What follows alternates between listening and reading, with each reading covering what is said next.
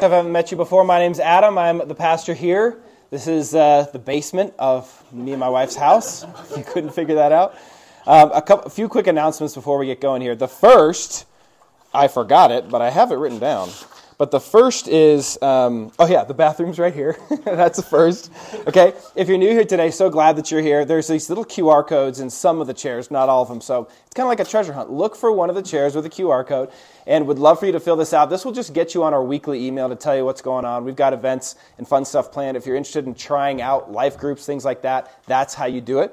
Um, uh, but again, super glad that you're here. Per last week, and the broken link that I had, which is now fixed. Um, uh, oh, uh, this coming Saturday, we're doing a class about men's and women's roles. Okay? So, this is a great moment for you if your significant other's acting a fool to passively aggressively invite them. Okay? This is a great moment for that. And uh, there is going to be free burritos. I don't know if I need to motivate people to come to this or not, but either way, there's going to be free burritos. So it's like I think it's like 8:30 to 10:30. It's two hours. It's going to be at my house. So if you want to come, you need to RSVP. Here's your chance. There's, it's also going to be in the email. That'll be your chance for that as well. Okay. It will also be recorded. Uh, whether that is good or bad, it's going to be recorded. Okay. And the last thing is, I don't know if you've noticed, but in our in our emails that we send every week, it's like Tuesday. Usually it goes out. Now we have like a little event section of the stuff that's going on. One of the things coming up is next, not this coming week, but the week after that. We're going to do another prayer night on Tuesday night, hour and a half, location TBD. But I mean, the last time we did this was maybe a month or two ago. I think it's one of the best things we've done so far at our church. So would love to have you there.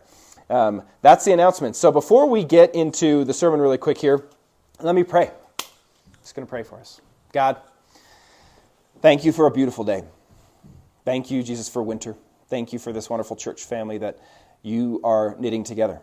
Thank you for the people um, in the city that we love. We get the chance to serve and preach the gospel to. God, we invite you in to teach us today from your word. Holy Spirit, we ask that you would open up our hearts, encourage us, convict us where we need convicting, and lead us, God. We trust you. We love you. In Jesus' name, amen. Okay, so my first job out of college, I'm 35 now, so this would have been 12 ish years ago, 13 years ago.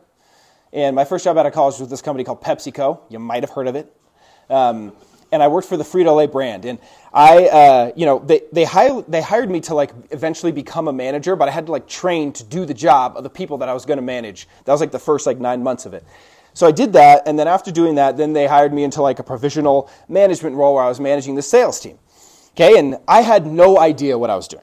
Right? I was literally 23 managing people who are 40, 50, 60 years old. Imagine being 60 and your boss is 23, all right? I feel for them now. I didn't feel for them then, but now I do, okay? And I had no idea, but I was I wanted to do a good job. I wanted to I wanted to do what my boss wanted me to do, hit my sales goals. I wanted to get a big bonus. And if possible, I wanted to be at the top of the sales ranking and beat everyone too, if possible, right? But here's the thing I didn't know how to do that. And I was kind of a I was kind of a moron. Like I, I would go through my weeks and I, man, I would just I would get these store managers because I was in and out of stores with like my team. I would get these store managers really mad at me because I had no idea what I was doing. Okay? And I was trying to figure out, I was fumbling, and I remember one day, one of my fellow uh, district managers who had been doing it a lot longer than me, like 15, 20 years. I was talking with him in his office, trying to figure out some of my stuff going on, and he was like, hey, if you want to win, it's called Ring of Honor, is what it's called, to be the, the top salesperson. He's like, if you want to win that, I've won that before, and I will tell you exactly what you do, what you should do. And if you do it, there's a good chance that you'll win. And I was like, hmm, okay. All right, let's do it. Tell me everything that I need to do and I'll do it. And he was like, okay. And from that mo- moment on, I was following this dude. He became my mentor. He showed me anything and everything. Anywhere he wanted to eat lunch is where we ate lunch. I got to experience all these restaurant places all across uh, Los Angeles at the time. Super fun, super good. Anytime things went wrong, I would call him. He would go out. with me. I was in the market with him. He was showing me how to watch customers, all these things. I can remember one time I had this merchandiser who was somebody that comes in and pulls stock from the back room, fills up the grocery store shelves and he wasn't starting on time, and it was like screwing up the whole day for the rest of my team because he was not starting on time. And I was like, I don't know what to do about this guy. He won't start on time. How do I? He doesn't. He won't listen to me because I was 23. And and he was like, This is. I'm going to tell you exactly what you need to do. I was like, okay, what? He's like, what time does he start? I was like, he's supposed to start at 5. He's like, this is what you're going to do. You're going to get to his first store at 4.30. I was like, a.m.? He was like, yeah. I was like, okay, just want to see, not p.m., you know? I was, I was like microwaved cookie dough, bro. I was not impressive. Um, so I get to this first store, and he's like, this is what you're going to do. You're going to beat him there. You're going to do his whole job for him, okay? And then you're going to tell him, hey, I, I showed up at your store to help you do your job. Um, when you get here, let me know. So I was like, okay, got there at 4:30 a.m., did his whole job at that store, and then he comes later and he calls me. He's like, hey, um, I'm here at my first account. Somebody like did the whole thing for me already. I was like, yeah, yeah, I got there to help you out, but you didn't show up, so I just did it myself. And he was like, oh, and I was like, yeah, it's okay, dude. Happy to help you. Just don't do it again. And he was like, yeah, I, won't do it again. problem solved. Never a problem again. I didn't know what to do, but my boss was like, this is what you do. And I did it. I was following him. And it made a huge impact. I mean, it completely, eventually, we did win that Ring of Honor thing, not because I was so impressive, because we got some salespeople on our team that were just animals and made us look amazing, and so we won. So, anyway, I got to ride that train into glory.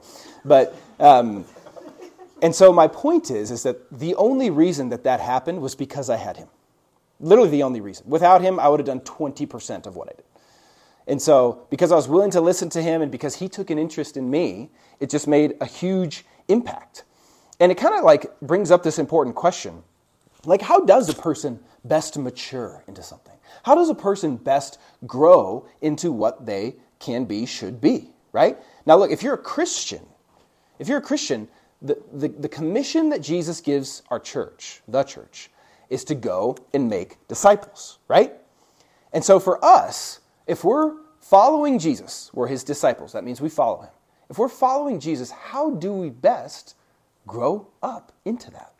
Right? How do we best grow up into that? And part of the point that I'm trying to make to you guys here today is that you need someone. Honestly, probably multiple people, but particularly someone who takes a mentorship type interest in you in that way. So, you know, we've been preaching through Acts, you know, verse by verse through Acts, but we're going to take a little two week interlude here to talk about something really important. We're going to talk about how Jesus made disciples. Okay? If we're supposed to go and grow as disciples, look, guys, our mission as a church is to grow as disciples of Jesus and to make them of all kinds of people. Grow as disciples of Jesus and to make them of all kinds of people. That's our church's mission. How do we do that? So, what we're going to do in the next two weeks is see how Jesus did it. We're going to see how the Master did it, and we're going to follow him. So, um, a lot of the, this sermon draws on the work of a guy named Dann Spader. He wrote a book called Four Chair Discipleship. Great, incredible book. On a whim, I emailed like his website because he's like really famous. I emailed him. I was like, "Hey, you want to chat about your book? I got a lot of questions. I just planted a church." And then he emailed me back. He's like, "Yeah, let's have a Zoom." I was like, "Oh, what?" So I got on Zoom with him, and then he's emailing me back and forth with our questions. And then like I'm hitting him up with questions. He's like, "Yeah, if this answer doesn't clarify, just like shoot me a text." I was like, so I get his number, and I, he's like in his 60s, right? And so I'm, i leave him a voice memo just to see if he like sends me a voice memo back. I leave him a voice memo, and then he just emails me back. I was like, yes, okay. so, but his work has really shaped me and our church in this, and he basically identifies four stages that a person goes through as they grow as they come to faith and as they grow as a believer. And so, this sermon today, we're going to talk about the first two stages. The next sermon next week, we're going to talk about the final two, and then we'll go back into Acts. But today, the first stage that he identifies is just this the unbeliever. This is stage one if you're taking notes, okay? The unbeliever. And the invitation for this person is come and see. Okay, we're going to open John 1 35 through 39. Um, and of, of course, this is the first stage, right? This is somebody who hasn't yet begun to follow Jesus. So, this first text, here's the context. Um, the context is it's the beginning of the Gospel of John. John the Baptist, who's a different John, has prepared the way for Jesus. He's made some disciples. He's telling them, hey, the Messiah is coming. When he comes, he's the one you need to follow, okay? And enter John 1 35 through 39. Okay, this is what it says. It's going to be up on the screen too. Um, in fact, here, Paul, let me, uh, let me give you uh, the slides so that you can, you can uh, just be, know what's coming. All right, 35 through 39 um, says this The next day again, John was standing with two of his disciples. and he looked at Jesus as he walked by and said, Behold, the Lamb of God. The two disciples heard him say this, and they followed Jesus. Jesus turned and saw them following and said to them, What are you seeking? They said to him, Rabbi, which means teacher, where are you staying? He said to them, Come and you will see. So they came and saw where he was staying, and they stayed with him that day, for it was about the tenth hour. Okay? So, the disciples that are following John, John's like, Yo, there's the Lamb of God, the Messiah, he's here. And John's disciples are like, and they start going after Jesus. They start following Jesus. John's like Jesus' hype man, okay? And he's hyping the way for Jesus, and boom, some disciples start following him. And the thing that you notice here, so in this unbeliever stage, somebody who doesn't follow Jesus, there's kind of two subcategories to that. The first one is the seeker, okay? A seeker is someone who's interested. A seeker who's someone is thinking about these things. God's Spirit has been doing a work in their heart, and they're, they've progressed in some of these questions. They're looking. That's what you see from these two disciples as they follow Jesus. They're like, that's the Lamb of God. They go after him. Sometimes these people, you'll, you'll meet them, they'll come into church. Like, you know, most times the people who come to church are the people that are already Christians, not always. But sometimes seekers will just show up. The Spirit will literally just drag them in. And they'll be there. And you're like, hey, how'd you find out about us? They're like, I don't really know. And they're, you know, they're here. It's so awesome to spend time with seekers because they're so hungry. They, they want it. They're asking big questions. I met a, a guy, not this, last, this current semester, but the last one, in college ministry. We are doing some events, and I uh, had this conversation with a student, and I was like, hey, dude, like, uh, good hanging out. How'd you, how'd you kind of hear about us? How'd you find us? And he was like, I just met some people, like, doing coffee. They were tabling. And, and I was like, okay. And we started talking about spiritual stuff. And this dude was so hungry. He was like, I've been thinking about this for the past year. Like, who is God and what should I do? And he, this guy was just ready to hear the gospel. And so we talked about the gospel. It was so awesome. It was honestly, it's a privilege. It's a privilege for God to entrust seekers to us, right? And so this is what I want you to see from Jesus, though. Okay? The, you see it in verse 36. Look at how he's doing this here. He's, he's just around, he's in proximity to seekers. He's around such that they can come and find him. And John, in this case, tells them to go after him. But point number one here under the unbelievers that we've seen from Jesus is that Jesus was in proximity to unbelievers, all right? And so for us, sometimes they'll come to church, maybe sometimes they'll come to our life groups, our rhythms, but also, too, like, we need to be a public Christian in the city, in our workplaces, in the places that we like to go, right? We need to be a public Christian such that the way that you discover seekers is just by engaging them by having spiritual conversations with them. This has happened a lot of different times. Like I can remember one time my wife, we were at somebody's, um, it was like a wedding celebration party, and my wife met someone there, and uh, just immediately the conversation goes spiritual, and they just start talking about Christianity and faith the whole time. And but I mean, Joni didn't know that, but because she was engaging with her, it came up. Okay, so this is um, this is the unbeliever Jesus is in proximity to him. Here's the second point that I want you guys to see. Verse 39. Look at what happens in verse 39. The invitation Jesus gives. He says, Come and you will see. One of the things that Dr. Spader points out in his book that's just really helpful is Jesus is always giving people invitations and challenges. He's seeing where people are at and he's inviting them to more. He's seeing where people are at and he's challenging them to more. And this is, this is what you see it's an invitation.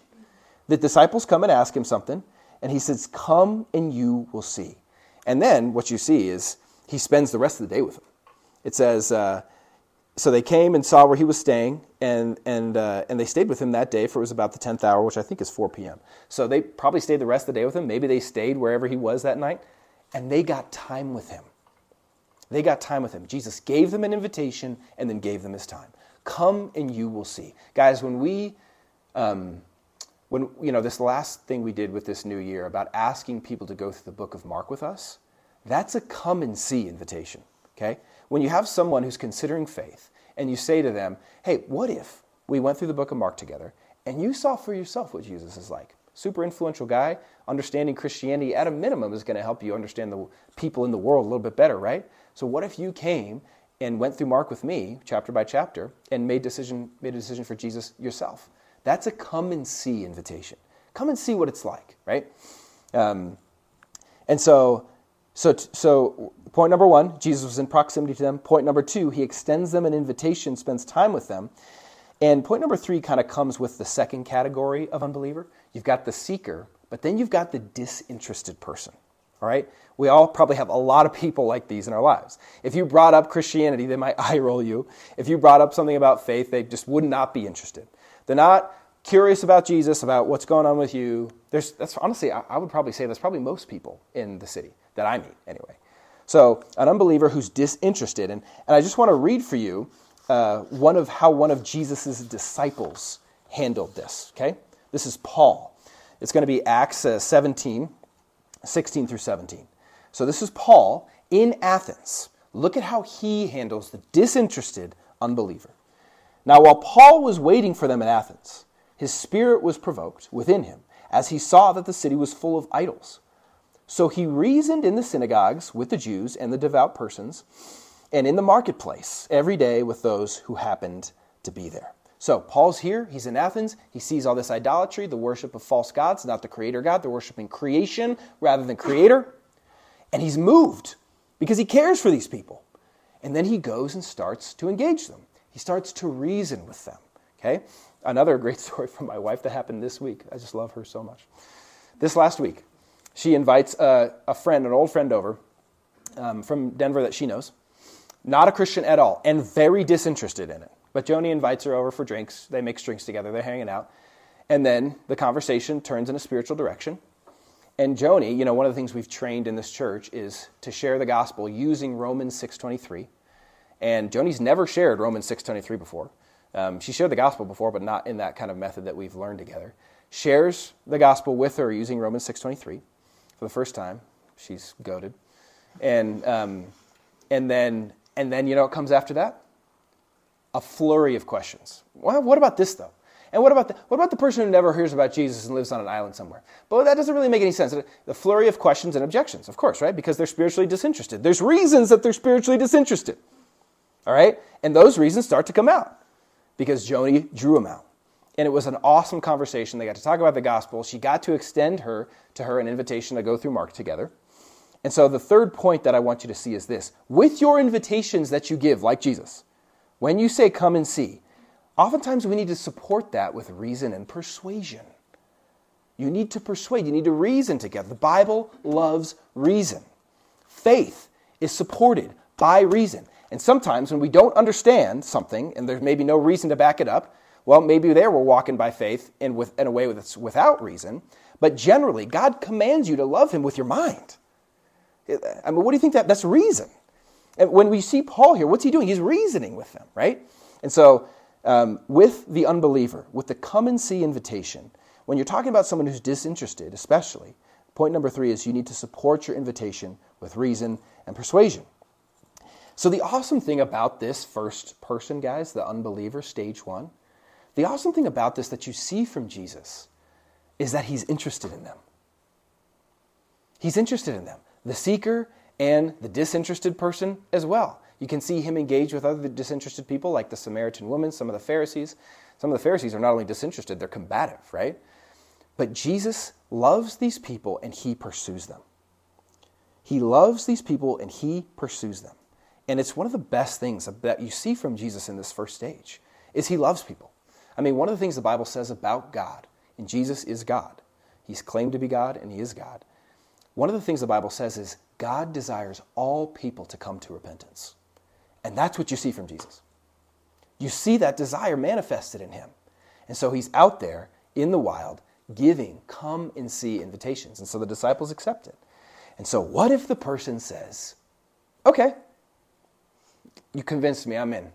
This Jesus, he's compelling to me. I think he raised from the dead, like you said. The, just reading about him in Mark, you know what? I, want, I think I want to follow Jesus. What if they say that? Well, now we enter stage two. So if you're taking notes, stage two is the new believer, okay? The new believer. The invitation for the new believer is follow me. Okay? For the unbeliever, stage one, it's come and see.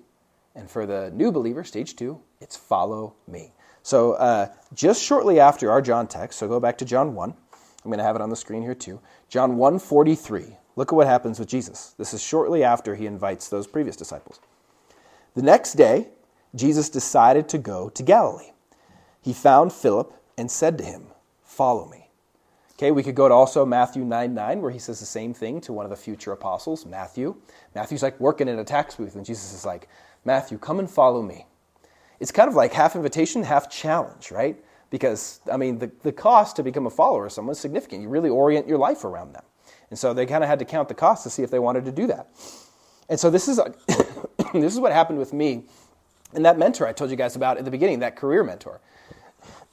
you know, I was I was career baby, and then he helped me come to career man, or at least career puberty, right?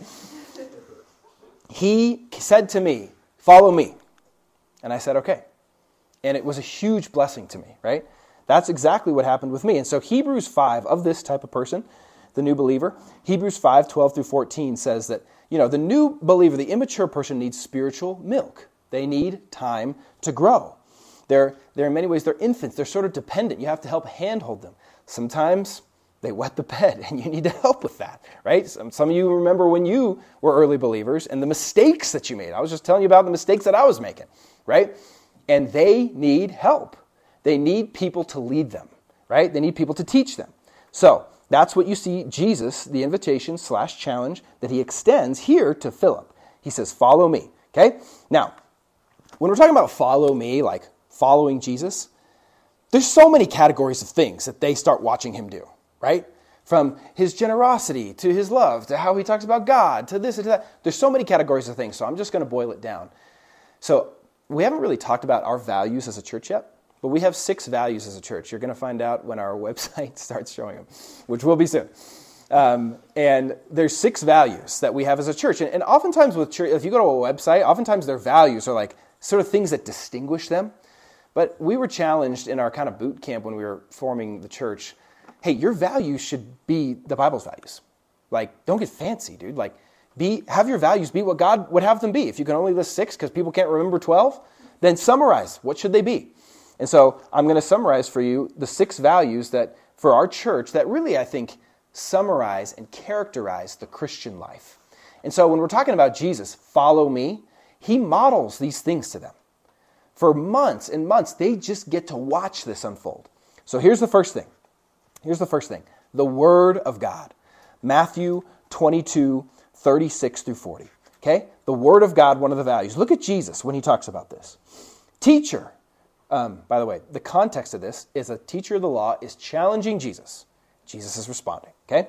Teacher, which is the great commandment in the law? And he said to him, You shall love the Lord your God with all your heart with all your soul and with all your mind. This is the great and first commandment. And the second is like it you shall love your neighbor as yourself. On these two commandments depends all the law and the prophets. Okay? So here's look, I don't actually want you to focus on the content of the commandment. This is what I want you to see from here, from this. Jesus summarizes the whole Old Testament in two sentences. He summarizes, how do you do that? The only way to do that is to be so familiar with it, to love it so much, to have thought about it, to have ingested it, to read through it, to sit with it, to meditate on it. The only way to get to that level of familiarity with the teachings, if you were to summarize them for the Old Testament, is to, is to love it that much and to spend time with it that much. And that is where the Word of God sits for us as a priority in the Christian life. All right? Um, it, one of the things it says about God's Word is man does not live on bread alone but on every word that comes from the mouth of God, right? This is food, guys. You want to grow as a Christian? You want the people you love to grow in their relationship with God? Give them food, the Word of God. That's what it calls itself, right? It's central to the Christian life. You want their identity to solidify? Oftentimes with new believers, like, you know, they're still being tempted by previous identities, things that they were into that they are trying to repent and turn away from. You want their identity to solidify? Give them the Word of God, okay? I just watched Barbie recently, the movie. and slight spoiler, um, which, you know, if you haven't seen it, you had your chance, and it's Barbie, you're going to be okay, you know. So at the end of the, at the, end of the movie, at the end of the movie, there's this wild moment. It's really significant where Barbie is talking to her creator. And Barbie says to her creator, I, um, I don't want to be the thing that's made. I want to be a part of the people who make things who make meaning, she says. And the creator's like, I don't, I'm not, you know, telling you what to do. You need to, you need to decide for yourself basically what to go and do, okay? So the culture, and this is like so paradigmatic of what our culture tells us to do. Your highest reality, our culture says, is for you to, is, is what's inside to come out. Your greatest desires, go achieve them. Go satisfy them. Go get them, right? That's what the culture tells us to do, exactly what Barbie does, right? But that's not what it is for a Christian. For a Christian, we're a created being with a purpose, made by God with specific loves and skills and passions and things about us, with specific works, Ephesians 2 says, that we're to walk in. So if you want their identity to solidify and for them to come and discover why God put them here, give them the Word of God. Amen? That's the first value. Second value, worship. John 4 24 says this God, this is Jesus talking, God is spirit, and those who worship him must worship in spirit and in truth. So the context here is he's talking to the woman at the well, the Samaritan woman. And she's kind of arguing, well, the Samaritans, we worship God on this mountain. You Jews, you worship him over here. And Jesus' point is God is spirit. You worship him everywhere. God is spirit. And then he says this interesting thing and those who worship him must worship him in spirit and in truth, which is to say, worship God for who he said he is, not some other thing that we've maybe come up with or that we want or aspirationally want him to be. Worship God for who he said he is. And worship throughout all of life, day in and day out, as you're going through work, as you're going through your days, you're spending time with people, an awareness, a thankfulness, a gratitude towards God for what he's done and what he's doing. That's a life characterized by worship. And here Jesus is teaching it to the Samaritan woman. Okay? Even, guys, even in suffering, in these moments where we feel like God's walked away, a, a heart that's pursuing worship understands that God has a right to bring certain things into our life and bring certain things out, and we can still trust Him, right? That's the second value for us as a church, and that Jesus models Word of God, worship, and here's the third thing prayer. Okay? So, uh, Mark 1, verse 35 says this. Look at, you look at Jesus. Look at what he's modeling here for his disciples. And rising very early in the morning, while it was still dark, he departed and went out to a desolate, place. And there he prayed. And, and look, I, you know, I love praying to God in the car and during different other times. But I just want to be clear with you guys like, this, this is not what we see here.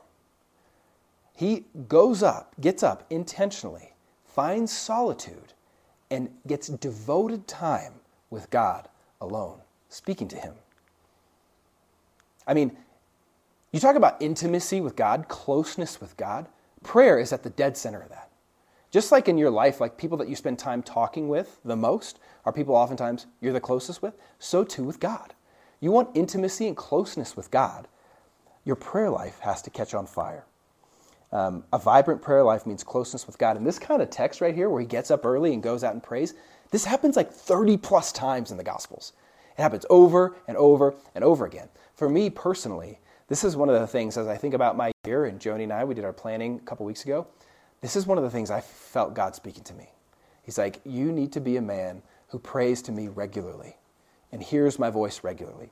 So, this is one of the things that's going to characterize my year. That's the third thing. Fourth thing, mission. Look at the next few verses, right after this prayer verse. Next few verses here.